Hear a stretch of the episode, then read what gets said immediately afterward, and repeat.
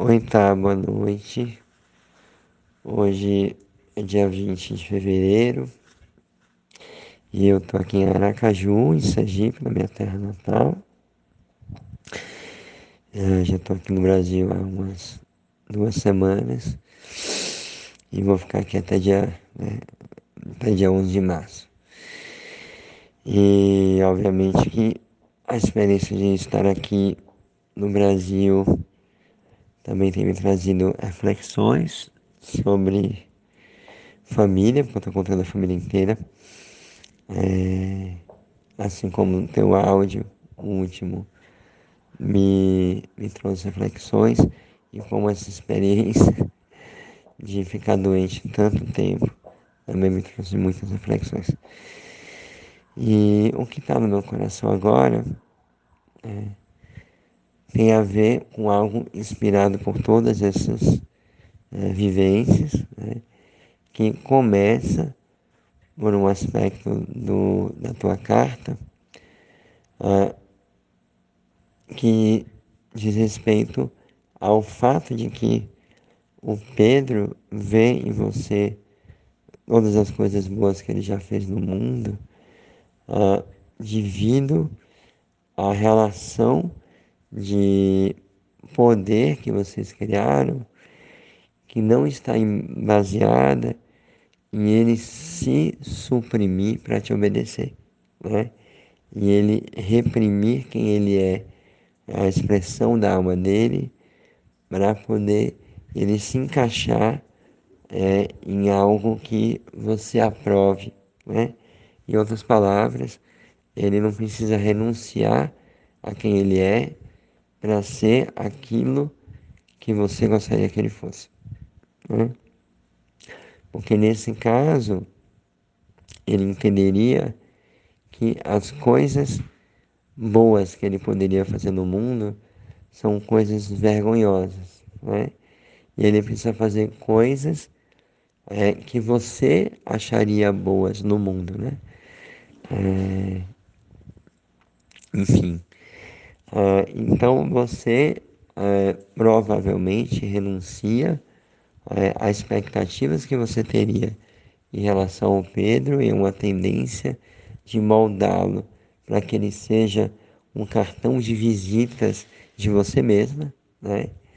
É, ou seja, em vez de quando ele entra as pessoas verem ele, é, nesse caso, Seria como se quando ele entra, as pessoas veem um trailer de um filme maior e esse filme é você, né?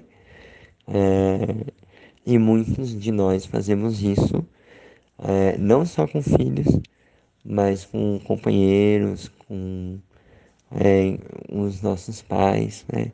A gente briga com os membros da nossa família porque inconscientemente é, eles não estão sendo aquilo não apenas que nos agrada né, no, na intimidade, mas é, aquilo que faz com que os outros lá fora fiquem é, orgulhosos ou admirem a gente mesmo, né?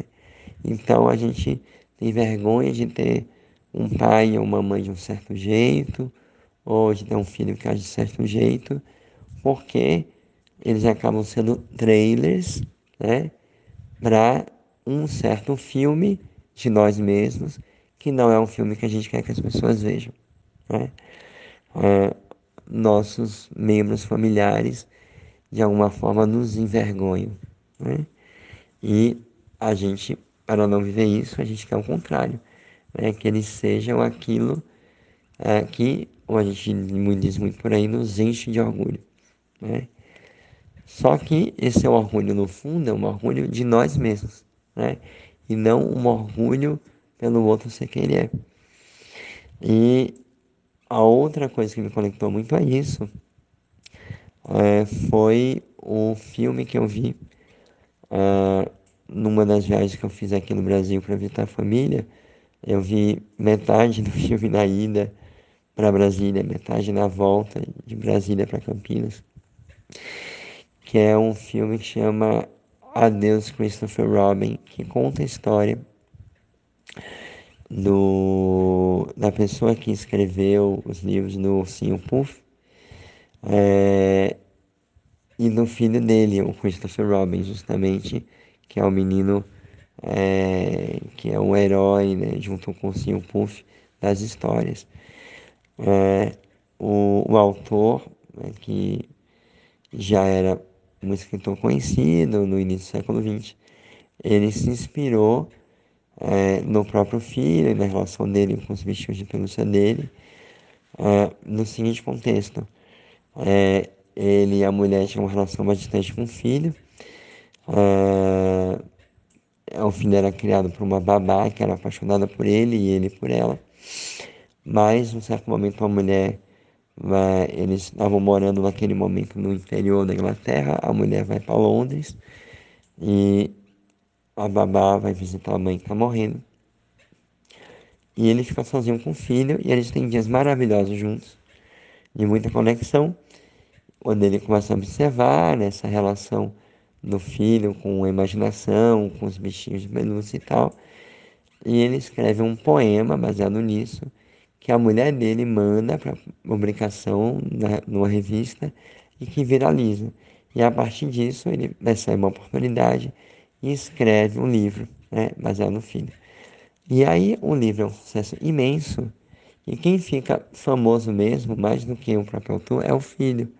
Ele começa a receber cartas do mundo inteiro e convites para eventos e chás e, e os pais começam a usar o menino, isso é uma história real, né? É, a, como uma extensão deles mesmos. Então eles obrigam o filho a responder todas as cartas, a participar dos eventos e dos chás, e não sei o que. O menino tem uma agenda social intensíssima. A babá, que ama muito ele, é, fica enlouquecida com aquilo. Estou resumindo bem a história, né? Até um ponto que quando acontece um conflito e a babá resolve ir embora, ela aproveita e ir embora para poder falar na cara dos patrões: olha, eu acho que vocês estão fazendo com esse menino é um absurdo, né? E ela vira especialmente para o pai e fala: né, você precisa parar com isso, né? Você precisa parar de, de expor ele, né? E, obviamente, para o mundo externo, era um menino admirado, como se fosse uma sorte ter aquela vida que as pessoas liam no livro e ter um pai como aquele. E o menino estava de saco cheio, né? É, ao ponto que, em um, um certo momento depois do filme, quando ele é mais velho, ele fala para o pai: né, o seu Puff destruiu minha vida. Né? E, e no fim eles se reconciliam e tal, mas nos letreiros finais, né, quando está falando o que aconteceu depois, eles falam que o menino ele nunca aceitou ficar com um centavo nos lucros do livro do Sr. Puff, né? Que ele poderia ficar, já que era uma história baseada nele mesmo. É... E isso, para mim, é um exemplo clássico é, do poder que nós pais temos sobre uma criança que é vulnerável e da capacidade de usar a criança como um trailer do filme que a gente quer contar sobre a gente mesmo. Né? E, obviamente, isso tem muito a ver, por exemplo, com os pais que não aceitam de jeito nenhum que o filho seja gay, né? ou que o filho escolha uma profissão que não é a que eles pensaram. Né? É, porque existe um apego é, em querer ser amado e admirado por meio do filho. Né? Seja amado e admirado pela sociedade, por Deus, né? depender de cada pessoa, ou amado e admirado dentro da própria família, né? que os meus pais ficam orgulhosos de mim pela maneira como eu criei o meu filho, né? para ser aquilo que os meus pais esperariam, né? enfim. E, e o quanto que é fácil especialmente nessa sociedade que a gente está do espetáculo, é, em que a regra é sou visto, logo existo, a gente usar as crianças nas mídias sociais, é, no, na, em outros meios de exposição pública para elas encarnarem mesmo esse trailer desse filme ideal que a gente gostaria que as pessoas vissem é, sobre nós mesmos. É, e como, como eu falei, eu acho que isso não é só em relação às crianças. A gente também faz isso com outros membros da família. Né? É, e tudo isso está baseado no fato de que nós temos muito poder sobre as crianças. A gente até pode desejar que nossos pais é, sejam nosso cartão de visita, mas o poder que a gente tem é, de, de obrigar os pais a serem isso, no geral, é, salvo casos específicos de pais muito vulneráveis, mas no geral é muito menor do que o poder que a gente tem de fazer isso com os nossos próprios filhos. Né? É, porque, como eu comentava agora com a Rafa, né? É, a gente não tem dimensão no quanto que todos os casos de corrupção se baseiam é, no fato de que é, as pessoas que se corrompem têm um poder muito maior do que elas conseguem lidar. Elas se corrompem porque o poder faz com que a gente se sinta capaz de fazer quase qualquer coisa. E a gente não se dá conta do quanto que ser pai é um poder além da conta. A gente tem um poder sobre um bebê ou uma criança que a gente não tem sobre praticamente qualquer outro ser humano. Né? O poder de moldar ou de forçar, se a gente quiser, aquela criança a, é, a processos no nível físico, a gente pode forçar a comer, a tomar banho, né? a gente pode bater, a gente pode dar carinho, a gente pode um bocado de coisa, a processos no nível psicológico, a gente pode acolher, mas a gente também pode abusar, a gente pode humilhar, né? E abuso no nível mental, espiritual e por aí vai. Né? Então a gente mesmo não se dá conta do quanto que a gente abusa do poder, né? o quanto que a gente tem episódios de abuso de poder, o mesmo tipo de abuso que em outras situações da vida dariam talvez processo e cadeia, o quanto que nós temos, vivemos episódios de abuso de poder na relação com as crianças. E um desses abusos de poder é o, de obrigar a criança né, a ser o troféu que vai na nossa frente, né? O que as pessoas pegam na mão, né, a sociedade, os outros, e dizem: esse pai, essa mãe é um vitorioso, né? É, e poder transformar um ser humano único no nosso troféu né, é um é um abuso de poder enorme, né? que faz com que é, o filho seja é, o canal para os outros verem todas as coisas boas, entre aspas, que nós fizemos no mundo, e não as coisas boas que a criança fez, né? Voltando para o, o teu áudio, né? É, o Pedro vê em você todas as coisas boas que ele fez no mundo, mas ao ele poder fazer isso, ele se permite ser coisas que talvez façam com que outras pessoas não vejam isso em você, né? E que achem que você, por exemplo, não foi ou não está sendo uma boa mãe, né? Porque o Pedro está sendo coisas, está fazendo coisas que as outras pessoas condenam, né? Então é muito curioso que para que os nossos filhos possam ver em nós, e mais uma vez eu estenderia nossos irmãos, nossos pais, né? possam ver em nós um espelho de tudo que eles são de melhor, a gente tem que estar preparado para que as outras pessoas não vejam isso na gente. Né?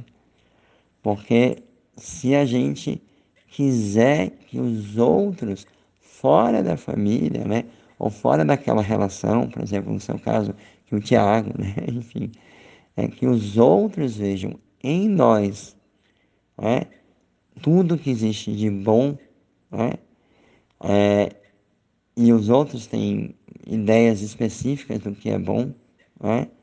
nossos filhos vão ter que fazer parte desse teatro. Né?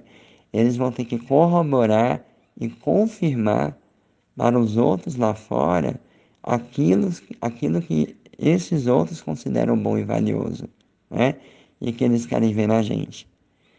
E para que isso aconteça, a gente talvez tenha que justamente reprimir os nossos filhos aquilo que eles consideram que são as melhores coisas que eles poderiam fazer no mundo, né?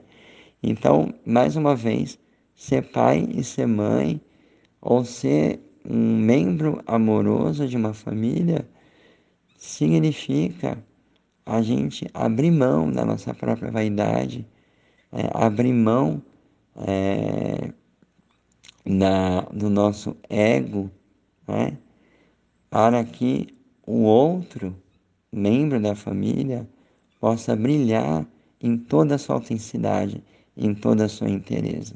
Né? E isso é muito difícil. Né? Porque uma das coisas que o poder nos dá é a capacidade de colocar os outros a serviço da nossa vaidade. Não à toa que muitas vezes nos filmes aquela imagem do rei poderoso megalomaníaco é a imagem de uma pessoa sentada num trono com os outros, né, dando comida e abanando e tal, que são todos ali a serviço da vaidade daquele rei, daquela rainha, né? E poder fazer um movimento contrário, eu sinto que é uma das grandes oportunidades que a família nos dá de entender o que é verdadeiramente amar, cortar a própria cabeça, né, essa cabeça do ego e da vaidade, para que o outro possa existir de verdade. Um beijo enorme.